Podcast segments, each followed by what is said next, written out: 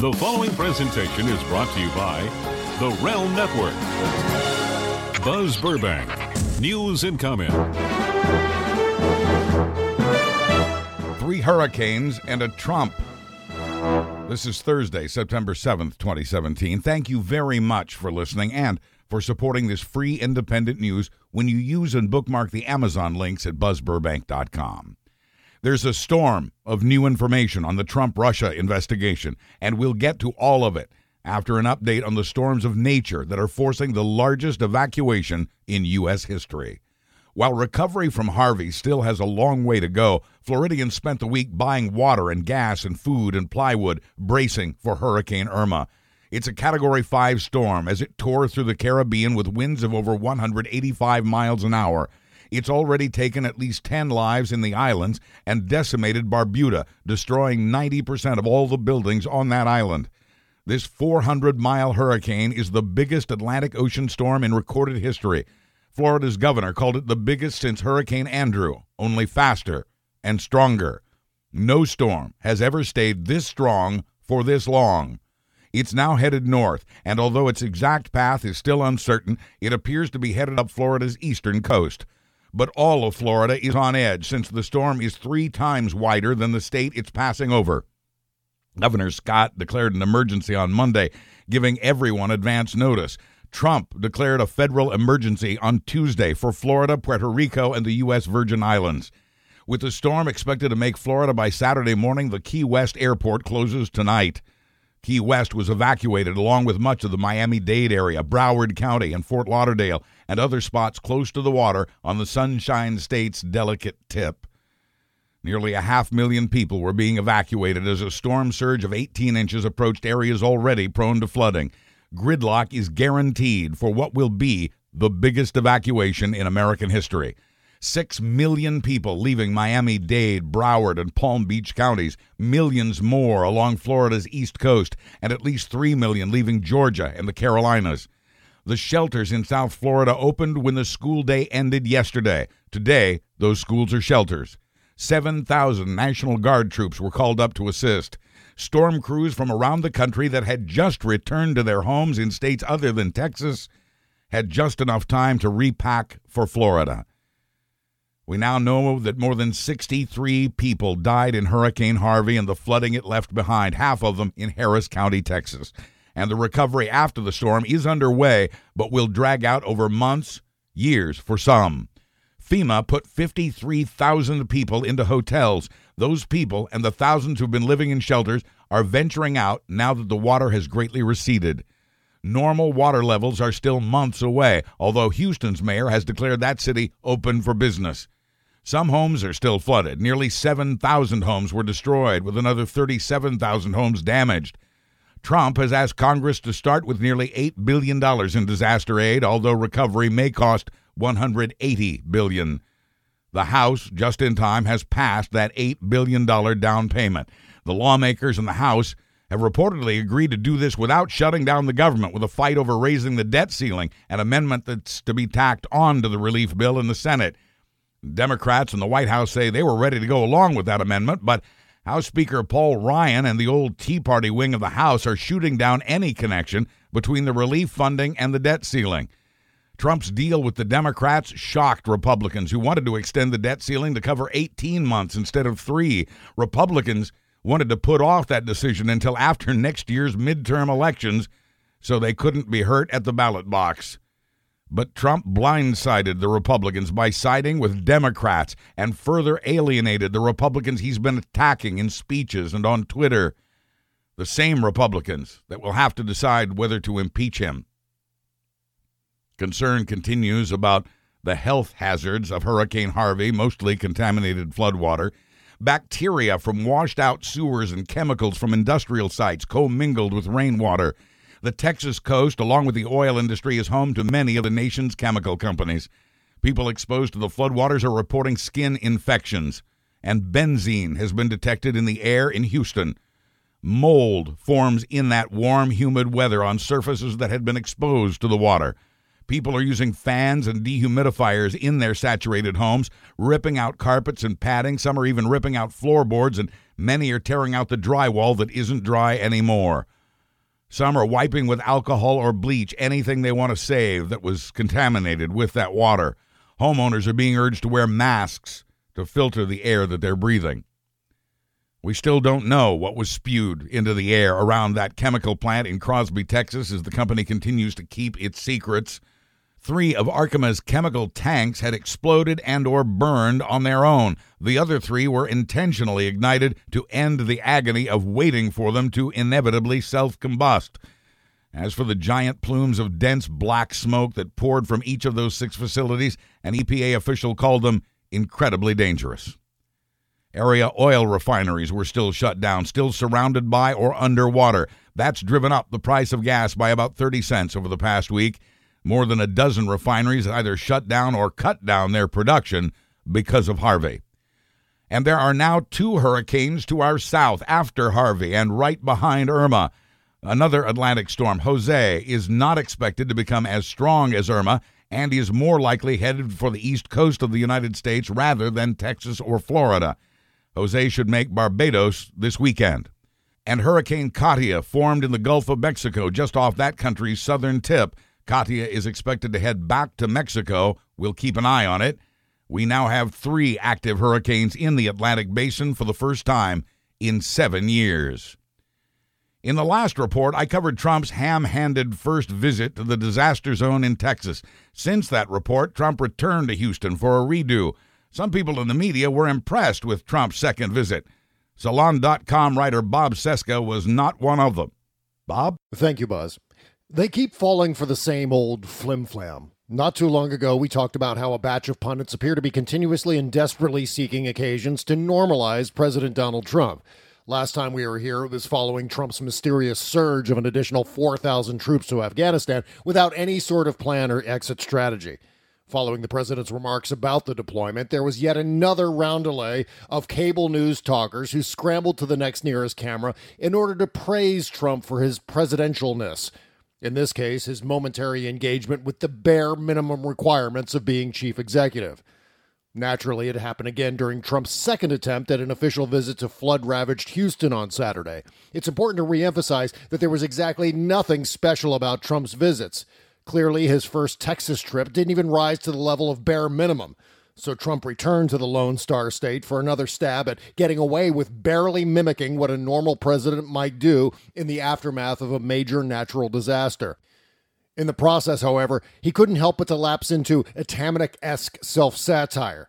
Trump nonsensically trolled the news media for allegedly refusing to venture into the winds, as the Coast Guard did, while inexplicably telling Harvey survivors to, quote unquote, have a good time during this wonderful hurricane. Meanwhile, he haphazardly loaded some boxes into the back of a pickup truck, looking a lot like a guy who's never loaded anything into anything. Generally speaking, Trump wandered through a shelter or two pretending to be helpful, but only ended up looking like a soccer coach's privileged son watching as the rest of the team runs laps around the field. Despite somnambulating his way through a phony baloney paint by numbers display of empathy and involvement, the pundits fell for it again. Certain players in the news media returned to their knee jerk posture about Trump, powering their way through a minefield of harrowing Trump incompetence to muster undeserved praise for this allegedly presidential commander in chief. Among others, MSNBC's Alex Witt narrated live video of Trump awkwardly lumbering his way through NRG Stadium, telling a guest, quote, I've got to tell you, we're seeing a remarkably different president than we have seen in the past. I mean, we have seen him with his grandchildren, and he walks hand in hand with them, deplaning Air Force One, or seeing them perhaps on the balcony at the White House, and we know that he is a doting grandfather in that regard. End quote. Isn't that adorable? she continued, quote, This is a much different president than the one we saw earlier this week in Houston, or the one that, by reputation, we normally see. Likewise, Philip Rucker of the Washington Post returned to his old routine. It was bad enough that Rucker unnecessarily lauded Trump's Afghanistan address, but despite a long roster of horrible things since then, Rucker found another occasion to give Trump credit where none is due. Rucker wrote, quote, the president got to work acting like, well, a president. Uh, no, he actually didn't. In order to be given credit for acting like a president, it's necessary to act like a president most, if not all, of the time. Imagine if your heart surgeon spent most of his time making armpit fart noises while your chest was splayed open, botching nearly everything about the surgery. But because he managed to close the incision, leaving a bloody mess and lost surgical implements underneath, he's praised for acting like a heart surgeon. This is Trump. Just because he was shuttled to a disaster area and proceeded to wander around selling $40 baseball caps to homeless flood victims, even though most of the time he acts like the fourth smirking couch dweller on Fox and Friends, doesn't mean he deserves praise for occasionally getting away with the bare minimum, especially when he needed two tries to finally arrive at mediocrity. This is praiseworthy behavior. Pundits who are smart enough to know better are rewriting mediocrity as an achievement and gross incompetence as normal. Literally anyone can go through the motions of pretending to be president in sporadic microbursts. True leaders, on the other hand, rise above that, and their true nature is observable in most of their actions, even if you disagree with their politics. Trump can't even momentarily pretend to be president without relapsing into being an entitled, grievance addicted crank during or after the attempt. If he manages to deliver a prompter speech without screeching about his inaugural crowd size or attacking his Republican allies, he soon after reverts back to his obnoxious default berserker Trump, randomly engaging in nuclear brinksmanship or sympathizing with Nazis or sabotaging his own legal defense. Yet the Ruckers of the world keep allowing themselves to be proven wrong time and again. With Trump, our standards for presidential achievement are nearly non existent. The longer he's president, the more likely it is that we'll have fewer and fewer presidents who are engaged in presidential in the traditional sense, grinding our national reputation down to a vague boardwalk caricature of its former greatness. As Trump is increasingly normalized by pundits, American voters are in severe danger of becoming further anesthetized into believing that his atrocious incompetence is acceptable, even while it noticeably destabilizes the world. Perhaps the most challenging aspect of rebuilding the country post Trump will be to reacquaint ourselves with the average requirements for being presidential. If there's any silver lining upside to the spectacle of Trump's ongoing series of disasters, maybe it'll snap us back, perhaps painfully, to the traditional standards for choosing who gets to run one third of the federal government. We can only hope it's not too late to decide to seek presidents who are smarter, more disciplined, and better informed than we are. America can't be exceptional without exceptional Americans running the show. For now, though, we're stuck with cartoonish poser leadership in the White House and too many news media observers who are willing to convince themselves that this is sporadically acceptable. I'm Bob Cesca for Buzz Burbank News and Comment. Thanks, Bob. Catch him at salon.com every Tuesday and Thursday on The Bob Cesca Show here at realmnetwork.com. I'm proud to be one of the regular guests on that program, and I hope to join Bob again this Tuesday, September 12th. The resistance to this president just got bigger with a decision that hurt and frightened and angered millions of people. Don't dream, it's over. The Dreamer program, the Deferred Action for Childhood Arrivals, or DACA, has been ended under orders from President Trump. Trump himself was too nervous, too uncertain about the decision to announce it on his own. He had his Attorney General Jeff Sessions make the announcement, ending protection from deportation for nearly a million people in this country. That includes some 800,000 people who were brought here as children by their migrating parents. But it also includes the families they may have to take with them to their country of origin, a country they and their own families have never known, as they are all thrown out of the country, gradually and painfully. In making Trump's announcement, Sessions took no questions from reporters. He did not lay out a time frame for the mass deportation, but said the DACA program would be phased out. That program had been created through an executive order from President Obama because Congress would not act. Immigration reform was for a while a top priority of Republicans as they struggled to win back Hispanic voters they'd lost as the party moved more to the right in the George W. Bush years. But Republican lawmakers could not agree among themselves since many of them oppose immigration altogether and they saw Obama's executive order as overreach. It's now up to that same Congress to either reinstate the Dreamer program within the next six months or be the party that threw a million people out of the country in the year before running for reelection. The six months they have may not be enough time, considering the gridlock and the general slow movement of Congress. And if this issue stays in the foreground leading into next year's midterm elections, Republicans may pay a high price for their inaction. But the higher stakes are for the people now facing deportation over the coming year, forced out of the only country they know, the country where they have spent most, if not all, of their lives. Trump ended the DACA program despite dire warnings from the nation's biggest corporations, the Speaker of the House, and countless protesters. He ended DACA despite his claim last week that he loves the Dreamers. He ended DACA because it pleases his anti immigration Attorney General Jeffrey Beauregard Sessions. He ended DACA because it pleases the shrinking, angry base that elected him, and because a fifth of our nation's governors were threatened to sue Trump if he didn't end DACA. Those red states' governors have angry supporters as well. Ending the DACA program would come gradually. Existing applications will mostly be approved. Some pending renewals will be approved if they pass the new extreme vetting. Otherwise, the word is prepare for departure. A White House memo advised Trump officials and staff to let it be known that DACA recipients should, quote, prepare for and arrange their departure.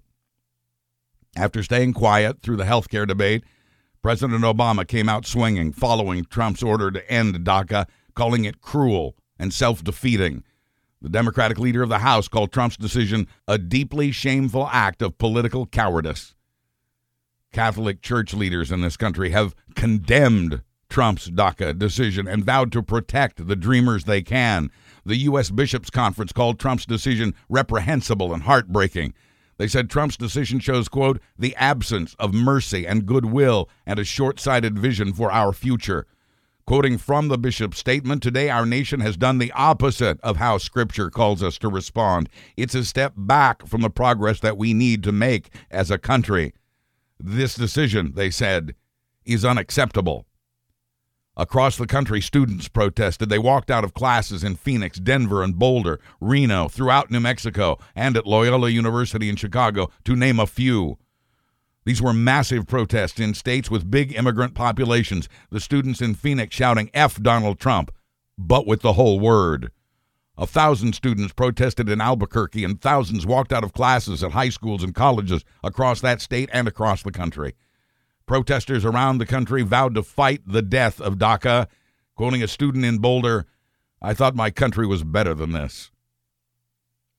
Facebook, Apple, and other corporations have promised to fight Trump's decision on the Dreamers. Microsoft calls the decision a big step back for our entire country and vows to protect its employees. 91% of Dreamers have jobs, and the U.S. economy would be affected negatively without them. 15 state attorneys general have joined forces in a lawsuit against Trump over his DACA decision, and they have been joined in the lawsuit by Microsoft and Amazon. They may be successful since many are the same states that sued over his Muslim ban.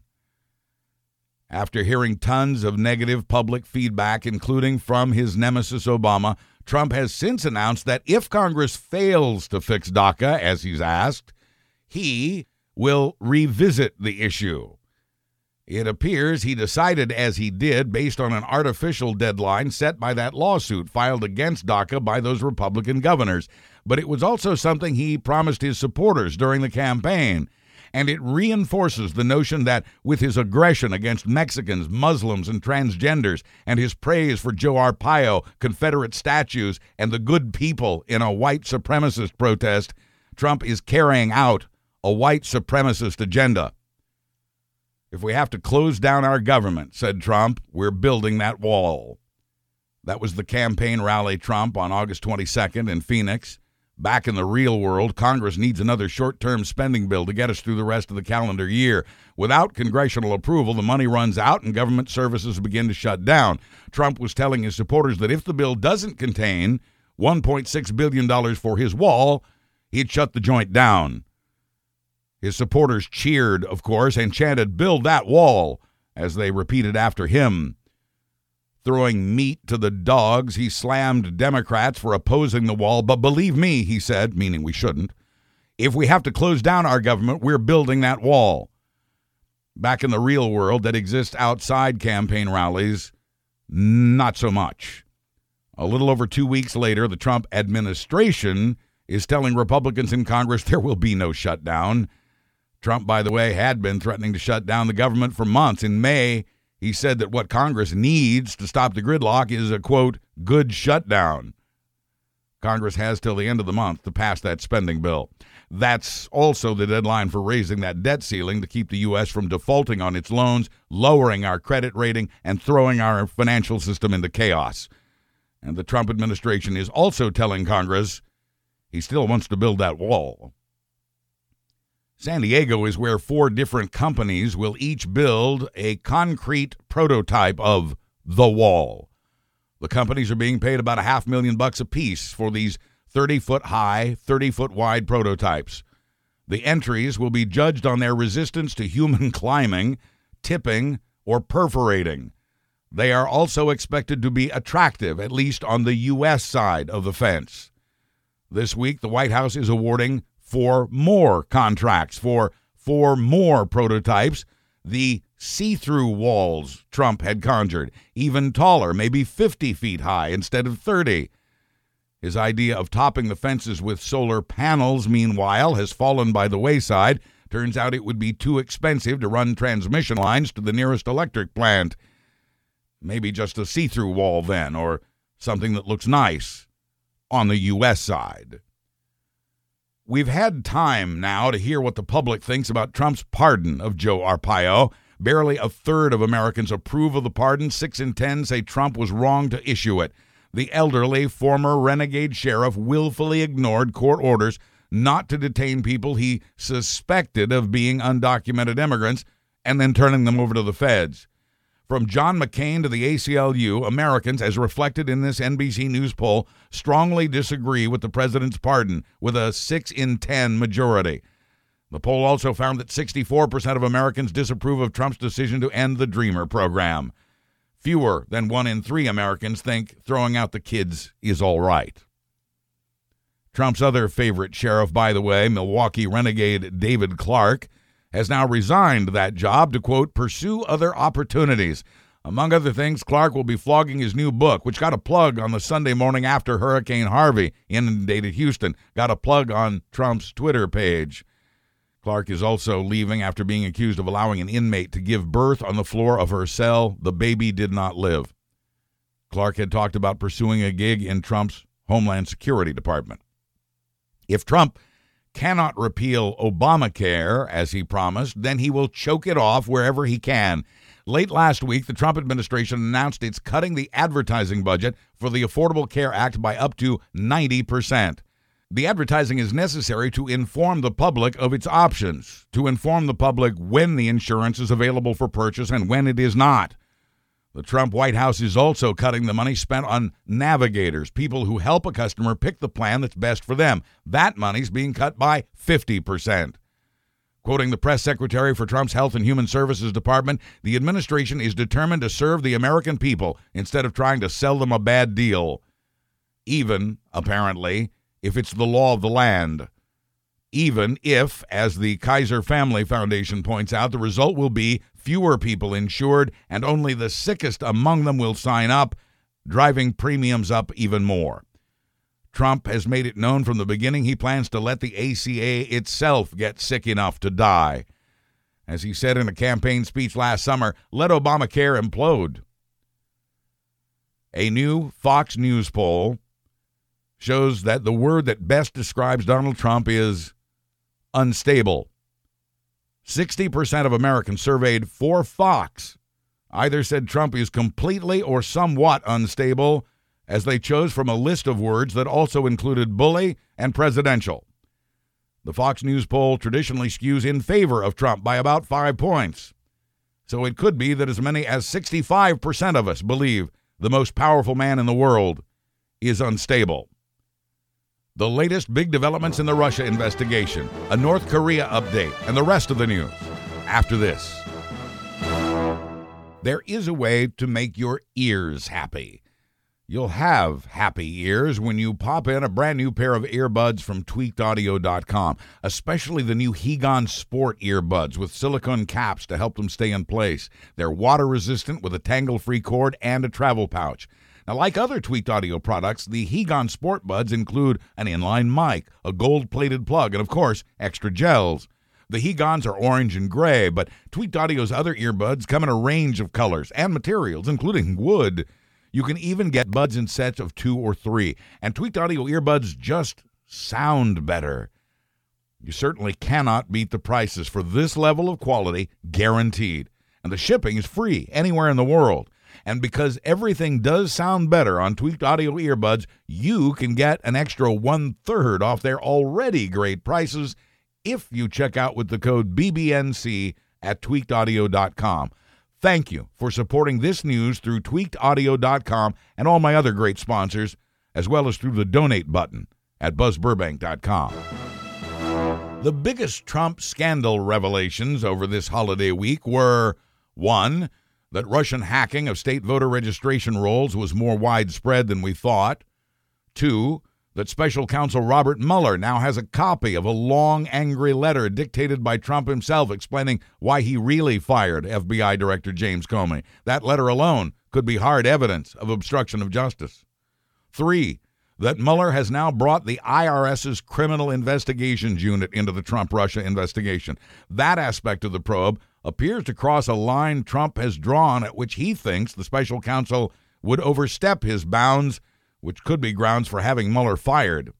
Four, that pro-Trump Republicans in Congress are working very hard to discredit and or kill the Trump Russia investigation. And five, that Facebook was used by the Russians to change voters' minds in key districts.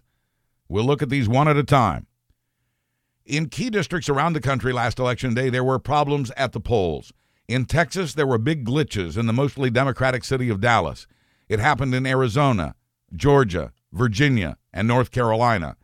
In Durham, North Carolina, the phones rang off the hook at the voter registration office from voters concerned about being sent from one polling place to another and ultimately not being able to vote at all. Scores of people were told they had already voted when they had not.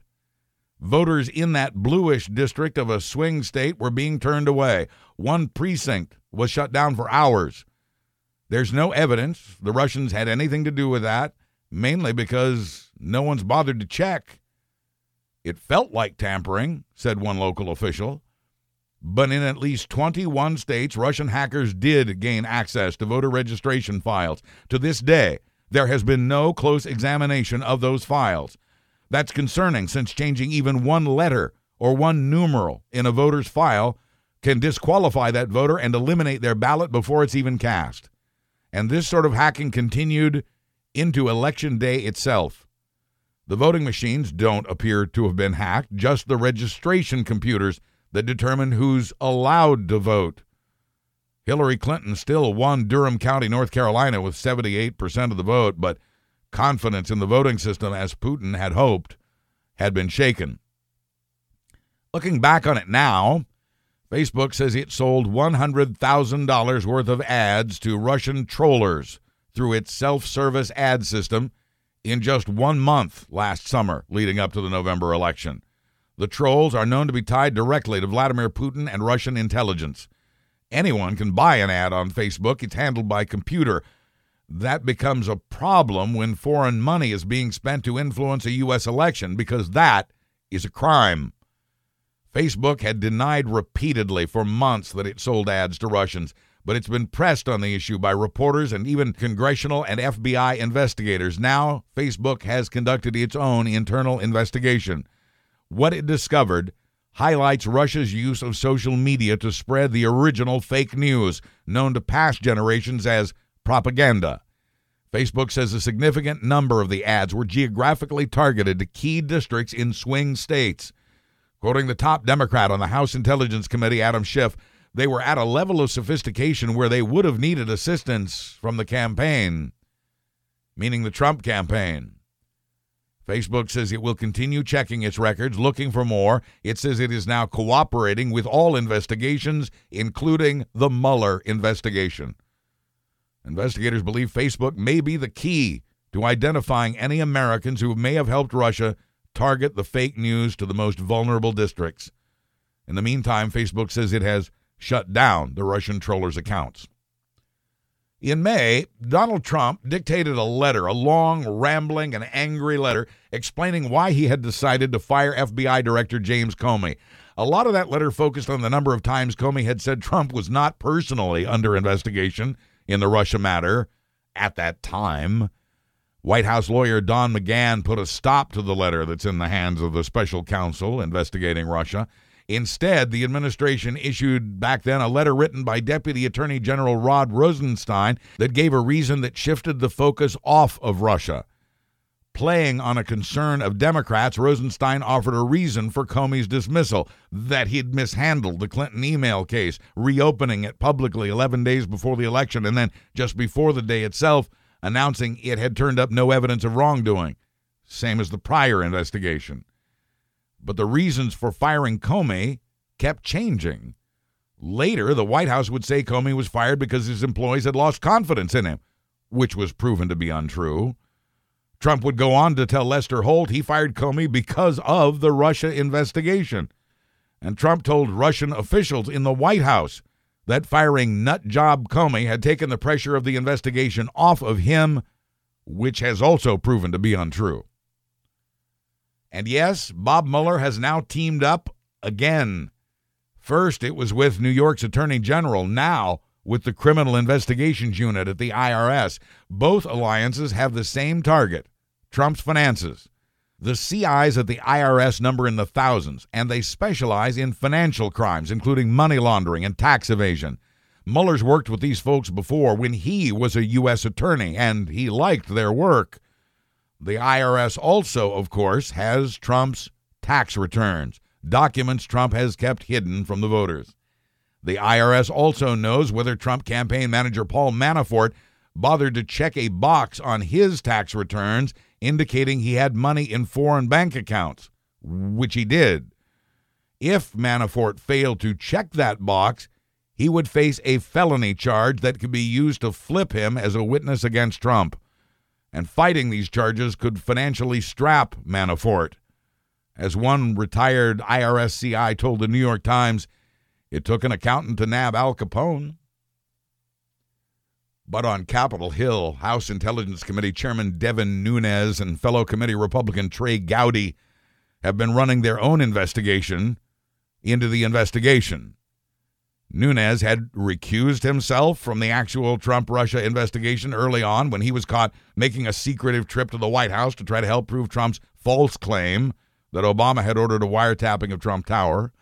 Nunes and Gowdy, without notifying their fellow committee members, sent staffers to Britain where they hoped to speak with former spy Christopher Steele, the author of the dossier that's thought to be the basis for much of the FBI's Trump Russia investigation. Now, using the power of his committee, the recused Chairman Nunes has subpoenaed Attorney General Jeff Sessions to try to get the FBI's documents pertaining to that dossier. Nunes, Gowdy, and others hope to cast doubt on the credibility of the Steele dossier, to discredit the entire investigation, or at least muddy the waters. That may be difficult since Steele and his work are highly respected among U.S. intelligence circles. And remember, Sessions is also recused from the investigation. But Nunes is angry that Sessions hasn't gathered those documents and turned them over to the congressional committee that requested them. Nunes has now threatened to drag Sessions before the committee with a subpoena to publicly explain why he hasn't turned over those dossier related documents to support this attempt to derail the investigation. It is unusual, perhaps unprecedented, for a congressional committee or anyone to subpoena the FBI and or the Justice Department as is the case here. If Nunes doesn't have those documents by September 14th, Sessions would be subpoenaed that day to explain why. It is equally unusual to see a Republican controlled House and a Republican controlled Justice Department in a bitter standoff with each other. But most things Washington these days are unusual.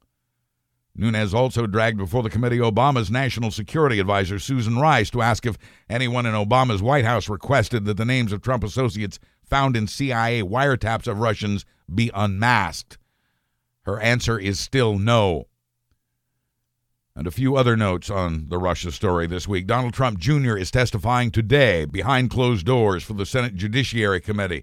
He had been invited to testify publicly, but negotiated a deal with the committee to do it privately instead. The committee wants to know more about that meeting he eagerly attended in early June of last year involving multiple Russian officials, his brother in law Jared Kushner, and Trump campaign chief Paul Manafort.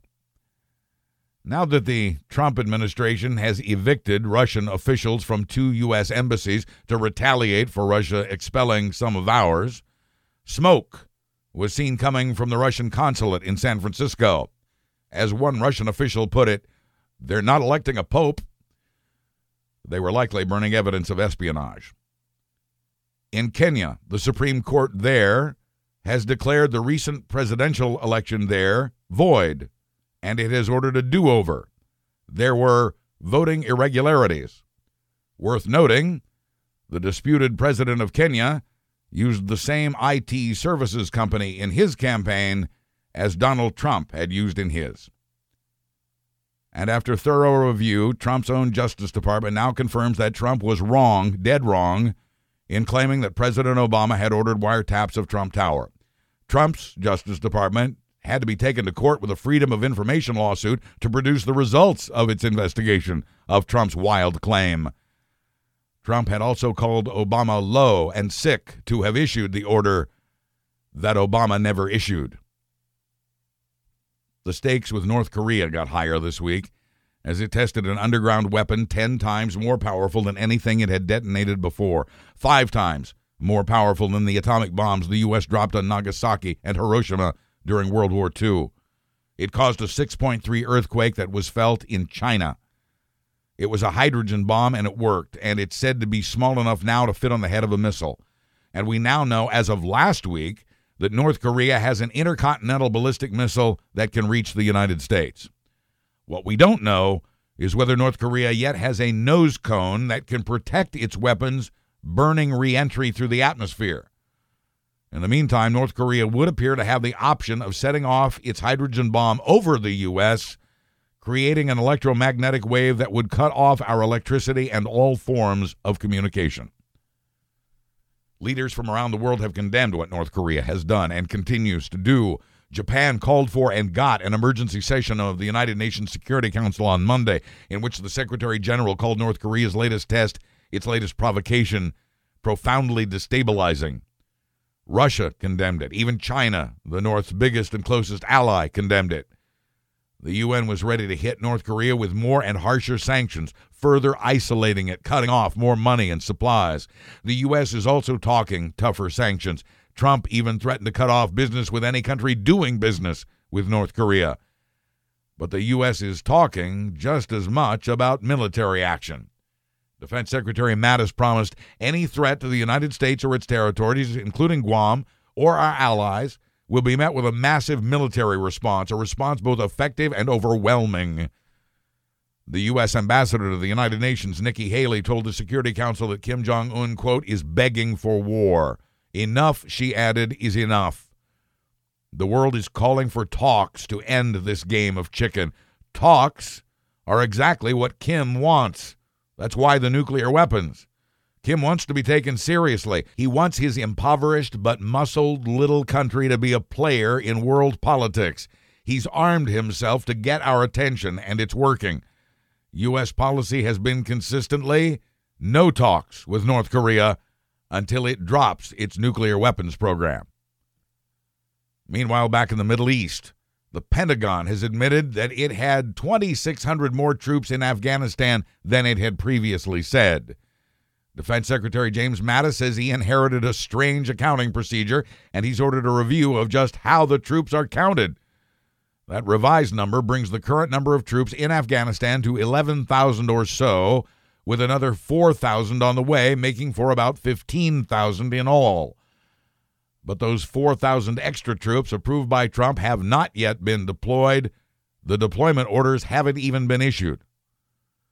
Also, from the Middle East comes word that Israeli Prime Minister Benjamin Netanyahu has turned his calm, statesmanlike demeanor into something more akin to Trump. See if this sounds familiar. Netanyahu has an angry base of his own and he's become more nationalistic. He's also started bashing the media in Israel using the phrase fake news, and he accuses the left of conducting a witch hunt with their investigations of his financial dealings.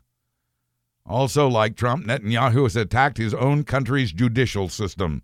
Like Trump, he's threatening to expel immigrants, in this case, those from Africa.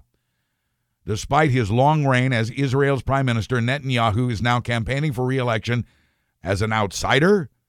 As an outsider, not part of the elitist left, he says.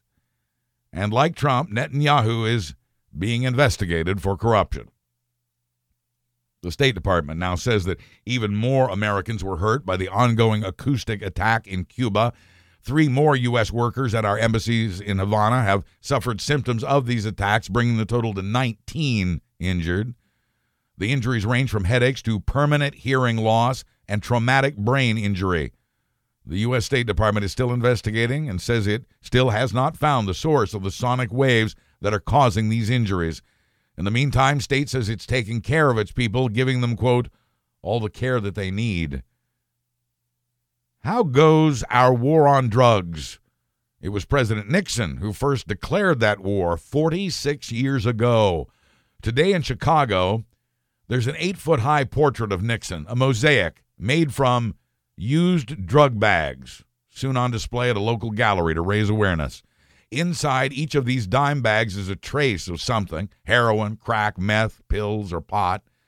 The artist found the bags on the streets of his own neighborhood. How goes our Just Say No? Ten years after Nixon declared a war on drugs, Nancy Reagan declared Just Say No. And now another 26 years has passed. And Attorney General Jeff Sessions has announced an escalation of that war, right down to the people who use marijuana legally in their states. If only there were some way to know how this will turn out. Quoting the artist in Chicago who picked up 150 bags a day every day, it's very depressing.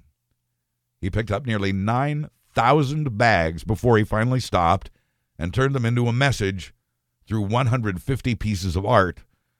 The message, says the artist, our current way of helping people isn't helping at all.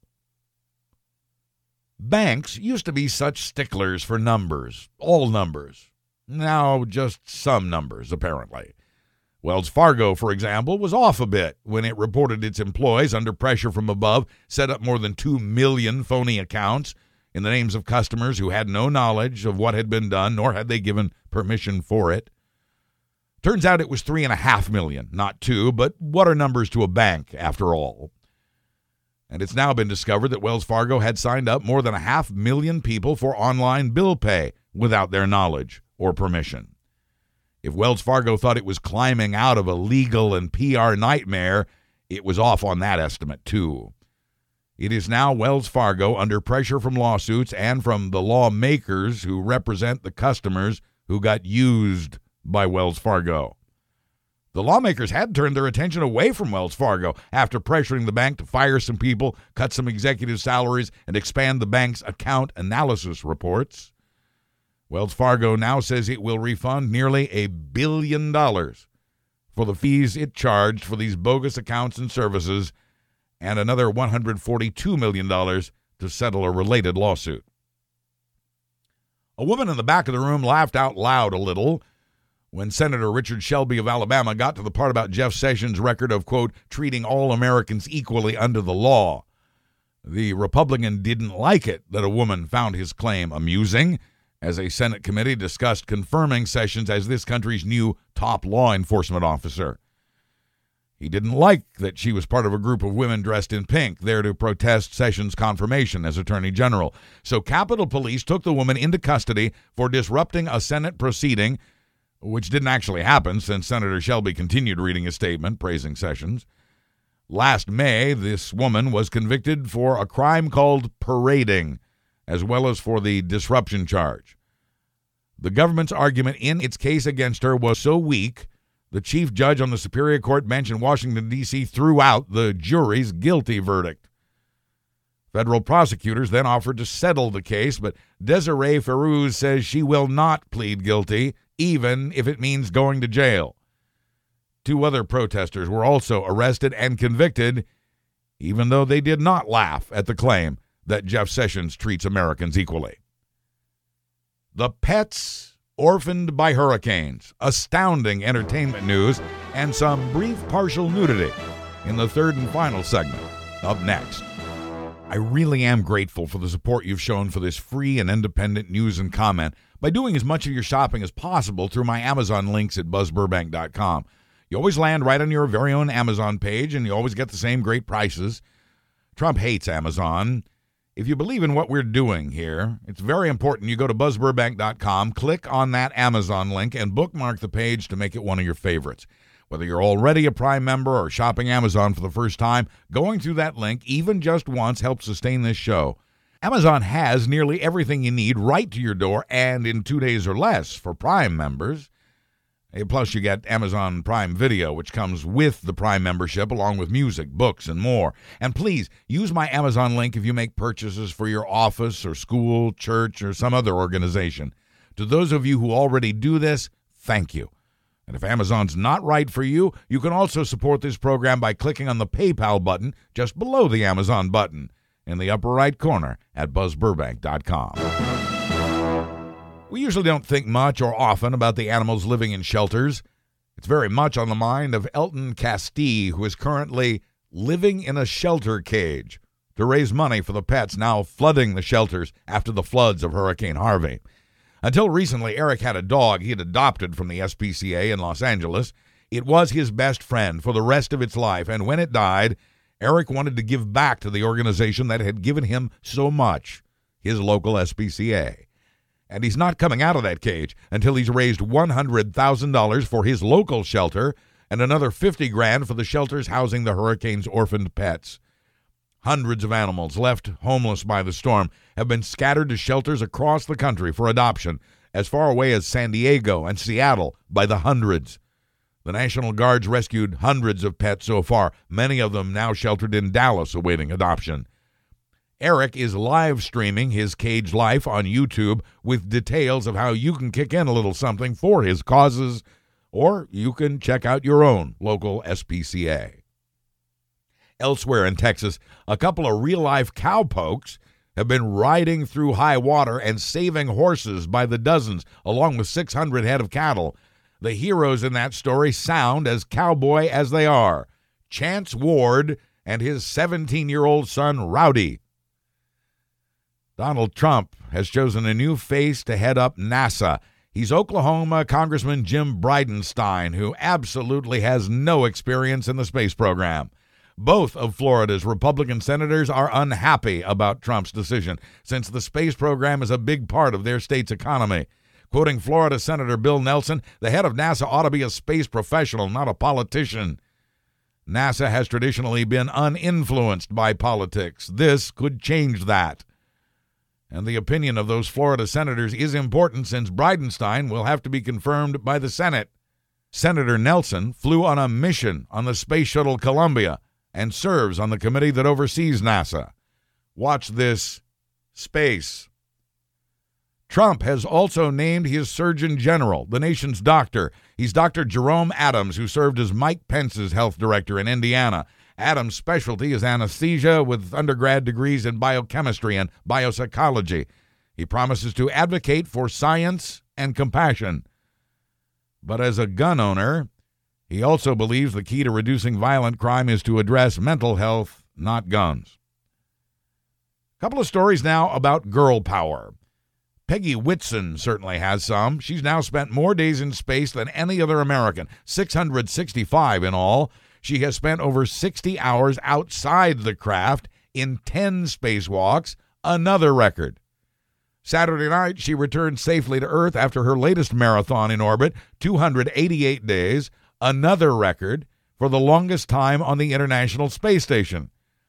Because U.S. astronauts are still commuting to and from that station by carpooling with cosmonauts. She touched down in Kazakhstan in a Soyuz capsule along with NASA colleague Jack Fisher. A woman is now the most experienced U.S. astronaut in history. This one's also about girl power. In Miami Beach, a six foot python was slithering down one of the main sidewalks frequented by tourists. It's our way of saying welcome to Florida. Miami police apprehended the wayward reptile, and no one was injured or even severely threatened. But let the owner of a restaurant along that sidewalk be more specific, and we quote First, a male officer came and didn't want to get too close, so a second male officer came and said, Hell no, he wasn't going to touch it. Then, says the eyewitness, a lady officer came and she was a genius. She didn't panic. She put on gloves and picked up the python and put it in a little cooler. And our witness adds, the guys gathered around were screaming, but she was calm. Girl power. Coca Cola believes things go better in a world without the sugar that's such a key ingredient in its products, considering all the obesity and diabetes. So, Coke is now offering a million dollar prize to the person or group to offer a viable alternative to sugar. As Coke describes it, a natural, safe, reduced, low or no calorie compound that creates the taste sensation of sugar when used in beverages and foods. Degree of difficulty? Coke has ruled out stevia, monk fruit, and any internationally protected species or substance. You have until October 3rd, 2018, before the million dollar bounty is withdrawn. Semi-finalists, if there are any, will be announced in February. It's a search that began in the early 1950s leading to Coke's introduction of Tab, which was sweetened with saccharin. Passings and passages. Walter Becker ultimately joined up with Donald Fagen in 1967 to create a sound that made hits in the 70s and 80s, a sound that blended jazz and clever harmonies unlike anything else on the charts. Unlike other bands, they were not so much about sex, drugs, or even rock and roll. Becker and Fagen were focused on the music, with Walter Becker doing most of the arrangements. Steely Dan sold more than 40 million albums and have their rightful place in the Rock and Roll Hall of Fame. Becker and Fagen were mutual fans of science fiction, the blues, and comedians W.C. Fields and the Marx Brothers. Becker died Sunday at age 67 while recovering from a procedure, we're told. A lot of us miss him already, but we'll always have the music left behind. Actor Richard Anderson has also died, him at the age of 91. He played Oscar Goldman on The Six Million Dollar Man and its spin-off, The Bionic Woman. He's remembered fondly by both Lee Majors and Lindsay Wagner. Anderson also played on Gunsmoke, Hawaii Five-O, Dynasty, Perry Mason, The Fugitive, Charlie's Angels, The A-Team, The Man from Uncle, Bonanza, Ironside, Daniel Boone, Dan August, and Murder, She Wrote. In other words, a lot of hit TV shows. Anderson was also in movies, including Forbidden Planet and The Long Hot Summer. And you may recognize the name Alf Clausen if your clue is The Simpsons. Alf Clausen composed the music for that series for 27 years, winning 21 Emmy nominations. He composed Stop the Planet of the Apes, I Want to Get Off, among other classics. He's not dead, he's been fired he was fired for spending too much money, even on a show as profitable still as The Simpsons. Clausen used a 35 piece orchestra every week to score the show, costing millions of dollars each year. One of the current producers says the studio is looking for, quote, a different kind of music, meaning cheaper. Curb Your Execution a ninth season of Larry David's Curb Your Enthusiasm premieres on HBO October 1st. In the meantime, there's a documentary you may want to see that drops on Netflix two days before that premiere. It's a documentary about how a 30 minute comedy saved a man's life. Long shot? Absolutely, which is why that's the name of the documentary. It's the story of Juan Catalan, who was arrested for a murder he did not commit. Juan was arrested because he had no ticket stub no evidence to prove that he was at an LA Dodgers game on the night of the killing and therefore could not have been the killer. And he had no witnesses because he went to the game by himself. Larry David was also at that Dodgers game along with a camera crew to film a scene for his show. David and his crew have since allowed Catalan and his lawyer to go through every frame of footage they had shot to try to find a picture of Juan there were 56,000 faces in the crowd at Dodger Stadium that night, so the odds were against them. But they found it. They found proof that Juan was at that game at the time of the murder and was therefore innocent. The scene being shot for the TV show, by the way, is of Larry watching the game with a hooker he'd picked up so he could get to the stadium by using the carpool lane. But that's fiction. That such silliness would save a man's life is a fact. And if you thought the theaters were empty in last week's report, this weekend was even worse. It was Labor Day weekend, traditionally a weekend for blockbuster releases, and there were none. Business was down by 22% compared to last Labor Day weekend, the worst box office performance since 1998. After a three day weekend, the number one movie, Hitman's Bodyguard, made the same money it made in two days the weekend before just $10 million. The strippers who file in and out of the county clerk's office in Palm Beach, Florida, are there to pay their license fees. And because strippers get paid in cash, they pay their county license fees with cash. 54 year old Anita Petame was one of the employees handling that money, and her husband had been really burning through some cash at Home Depot. So allegedly, Anita started pocketing some of that stripper cash. She would give the strippers their licenses, and then she would take the money for herself. The county clerk noticed that licenses were being issued, but they weren't showing up in the reports. That's when it was learned that Anita had also apparently been skimming money from the Victim Service Program, which is funded by fines paid by convicts who would rather pay cash than do their community service time. Anita Petame is out on bail now, but also facing her day in court. And if you owe fines or fees to the Danvers Peabody Library in Massachusetts, the librarians would like it known they do not accept Canadian currency. They would also like their patrons to know they do not accept Chuck E. Cheese arcade tokens, no matter how much those tokens look like quarters, especially when stacked between real quarters. Apparently, Chuck E. Cheese tokens have become a real problem for the library. Quoting its Facebook post, since they are not legal tender, we cannot accept them. In February of this year, 72 year old Robert Fergus and his 69 year old wife Ruth drove their BMW to the luxury hotel known as the Macdonald Loch Rannoch Hotel in Highland, Perthshire, and checked in. But it was not the sort of stay you would expect for a couple of well to do retirees. After what their lawyer describes as a bad reaction to alcohol, Mr. Fergus proceeded to run naked through the hotel with a pair of scissors. Never run with scissors. Fergus allegedly used those scissors to cut some cables at the reception desk, threatened to kill the people behind it, and he allegedly then grabbed a sign from the restaurant and used it to break out a window. He was still naked, of course. Mrs. Ferguson, meanwhile, was allegedly threatening to shoot members of the hotel's well manicured staff. Guests were so horrified some ran away, as much as two miles away, to the town nearby. The Fergusons then fled in their beamer with the still intoxicated Bob Ferguson at the wheel. That was in February. In a Scottish courtroom this past week, the Fergusons were fined about $5,300 U.S. and ordered by a magistrate to pay for the damages they'd caused. And 72 year old Bob Ferguson has been banned from driving for a year. Don't drink and drive. Don't run with scissors. What you're wearing at the time is much less important. If you're not doing anything Saturday, there is the annual Naked Bike Ride in Philadelphia. Thousands of cyclists from miles around will gather in the city of brotherly love to ride through the streets for 10 miles as bare as they dare. Some people will cover this or that with underwear, bits of cloth. but Others will be as naked as the day they were born, or with or without body paint. But there's more to it than just that. There's a festival before the ride at 3, with the main event at 5.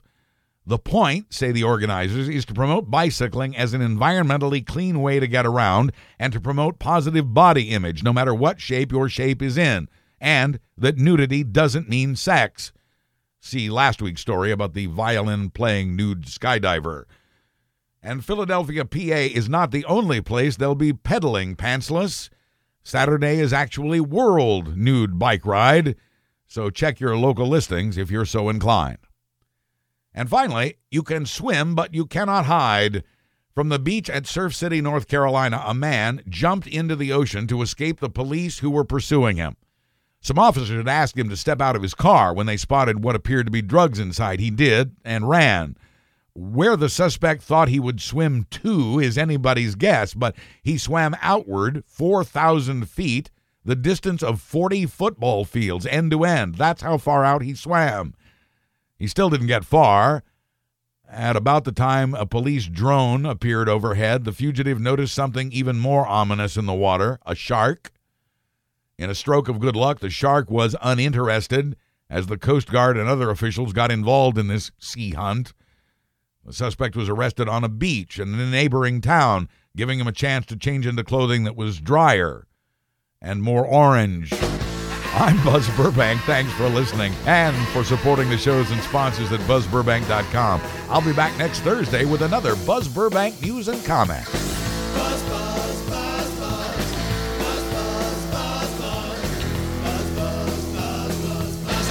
The preceding presentation was brought to you by the Realm Network.